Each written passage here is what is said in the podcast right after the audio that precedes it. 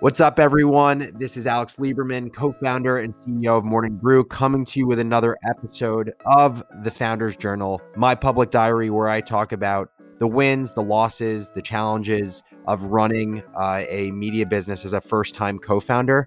And today we talk about two very important things.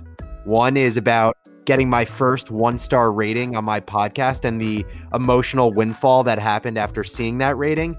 And the second is commenting on partnerships and what what are good examples of partnerships and what do I look for when striking partnerships with Morning Brew? Uh, and this was inspired from seeing the recent partnership between ESPN and Peloton. So let's hop into it. My first question to bring you into this, and I know Peloton is what caught your eye, but if you can go back to when Morning Brew was smaller and earlier on and younger in our existence, uh, what your perspective on partnerships was and, and was it hard to get them? Which ones did you try and do but might have failed? Let's go back to the beginning. Yeah, so partnerships for Morning Brew was like everything in the beginning because if you think about it, when we were first starting as a business, we didn't have the money to spend on paid marketing. Like now we spend hundreds of thousands of dollars a month on Facebook ads, Instagram ads, buying ads and other email newsletters, but we didn't have that luxury at the time. So basically, our growth as a business was either from our college ambassador program, people referring other people with their referral link it, with Morning Brew, or it was partnerships with other newsletters or media companies. You know, for us, what we gravitated towards was partnerships with other email newsletters because we very quickly learned that when you partner with someone on a like medium, it is way more fruitful. So if you have a podcast and you do a cross promotion or partnership with another podcast, you will likely see stronger results than if you were a podcast that had partnered with an email newsletter. We saw the same thing with Morning Brew. The second thing we learned quickly with early partnerships is when we tried partnering with very large companies like that supposedly had tons of traffic and tons of users, the number of subscribers that they drove us were minimal. And so what we started focusing on was niche newsletters that had very meaningful, but not massive audiences, but very passionate audiences. The final piece of it was we looked to partner always with publications and newsletters that were just a little bit bigger than us. We were always trying to play a game of leapfrog, knowing just how much bigger can a partner be from us to still, you know, basically look them in the eyes and say this partnership is worth it. Um, and as time has gone on, partnerships have gotten easier with the brew just as our audience has gotten bigger but i think that leapfrog strategy still holds true today. And to be specific a couple weeks ago you did an instagram live with food 52 where you made a frittata. Like, yep. can you walk through how a partnership like that looks in your mind from a business perspective today? Yeah so i mean there's there's two recent partnerships that we've done at the brew for very two very different reasons. The first was Food 52, which is a food publication um, that talks about recipes and kind of best practices for foodies or people that like to cook. And the reason this was exciting to me was while we have a larger newsletter audience to them, they have a significantly larger social audience. And we've been putting a lot of emphasis recently on growing Morning Brew's social presence because we want to have more touch points with our audience. And so this was a good example of what I think are best characteristics of a strong partnership. And so what we had the ability to do was do an Instagram live, which we've been doing them anyway. We've been trying to do lives that all cater to the business professional, but not just in a professional setting, also like the business professional's lifestyle. So we've done everything from live workouts to live interviews with business people. And so the idea of cooking something with whatever you have in your home seem to make a lot of sense for the psychographic of our audience, which is someone who's really busy, working a lot of hours, and just wants to throw together really easy recipes so that they can make meals for themselves. And so for us, this was a win win in growing our social audience. We promoted them in our newsletter so that they would get growth to their newsletter and to their website. And it didn't require a lot of extra work because we were going to create our social content and our Instagram lives as it was. You know, this relates to of the, the entire idea for why I wanted to talk about partnerships was yesterday I did a Peloton ride with Alex Toussaint, who is one of my favorite instructors. And he's kind of become this mini celebrity to me. Like, I just think about the day when we're all out of quarantine and I can go to a live Peloton class and watch and be in the class with Alex Toussaint, to me, like that'll be like seeing a celebrity. That that'll be like, you know, my Justin Bieber when I go into class. But the the collaboration was Alex Toussaint and Peloton collaborated with ESPN. ESPN has been running this documentary on Michael Jordan called The Last Dance, and it's been getting a ton of PR. But I thought it was a really incredible partnership for for so many reasons. And so I loved the class and it made me think about what are the characteristics of a great partnership. Okay, now bring it into the education partnership. Well, before going into the education partnership, I just want to talk about like what made the Peloton ESPN partnership worth it.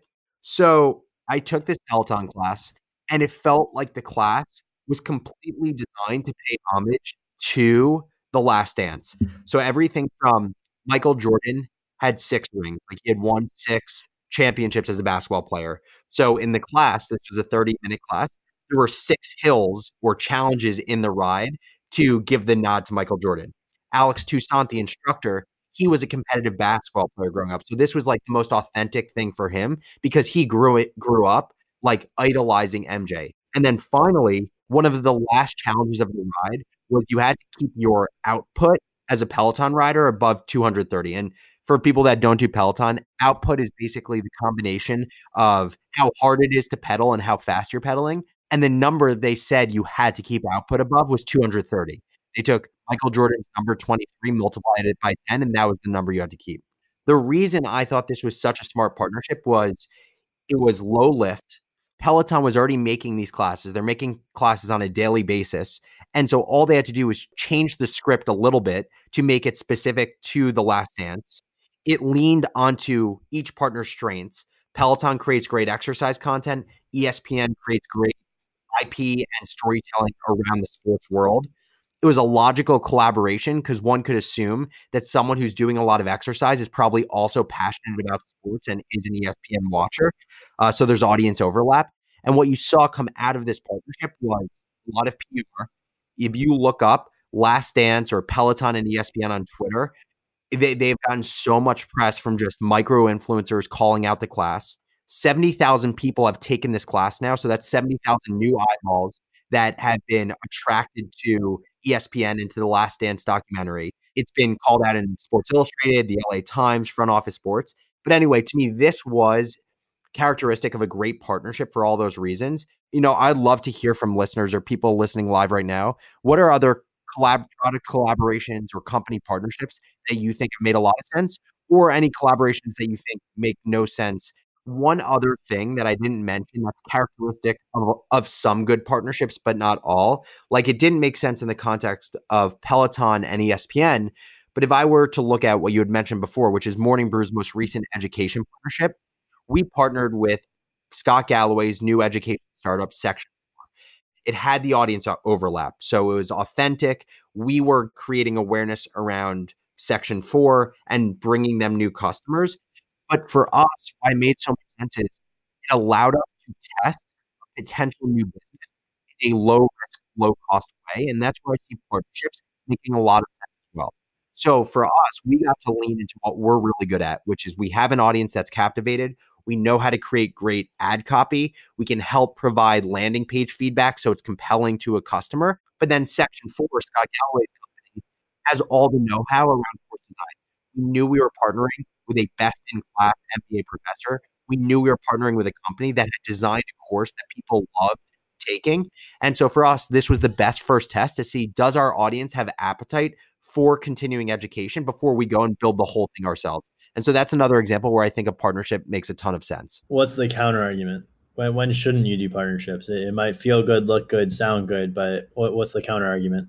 I think the counter argument is is partnerships take a shit ton of time. Like to establish good partnerships, they take a lot of time. And I think what you'll also find is for every one partnership that does work out, there are nine partnerships that don't work out. Like I really do believe it's like a 10% hit rate on partnerships. And that's why it's so important to be able to identify like what are the key characteristics of a good partnership. And so the counter argument to me is if you if you're not setting up a partnership that at least at first is low lift, where there's significant audience overlap that leans into each partner's strength, that is a logical and authentic collaboration, I think you run the risk of of this massive time suck in the 90% of the time that you're not setting a partnership up the right way. So, um, to take it back to the first thing we mentioned in the episode, which was podcast ratings. I'm not going to guilt anyone listening right now to go give me a rating, but I want to talk about the feeling that I experienced about 30 minutes ago when I went to Apple Podcasts. I went to the Founders Journal. I saw I had nine ratings, which again, I I hope I had more, but uh, it, there's momentum. We're up from four last week. In my head, I had this kind of false narrative going to see how long could this podcast go where I would have all five star ratings, and the streak is over. I saw my first one star rating, one out of a five. It's the the worst possible rating you could give someone. And it was really interesting for me to just observe the the emotional experience of seeing one star.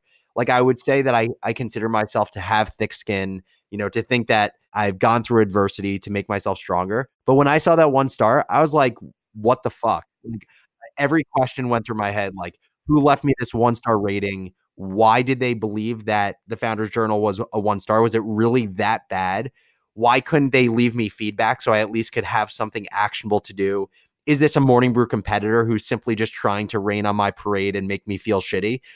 But the long story short is, as thick of skin as any of us have, it is still shitty to get feedback. Like people welcome field feedback, but when you hear you're not doing something well, it's still going to impact you. So we don't have to pretend like things don't impact us, but I think it's the way that we handle that information and navigate based on that information that defines who we are. So the long story short is I got my first one star. It's okay, we'll get through it.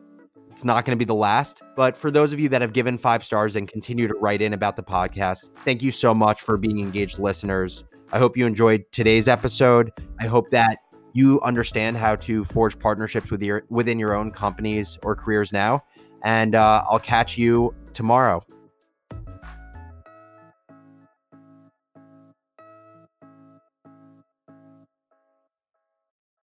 Your business further with the smart and flexible American Express Business Gold Card. It's packed with benefits to help unlock more value from your business purchases. That's the powerful backing of American Express. Learn more at americanexpress.com slash.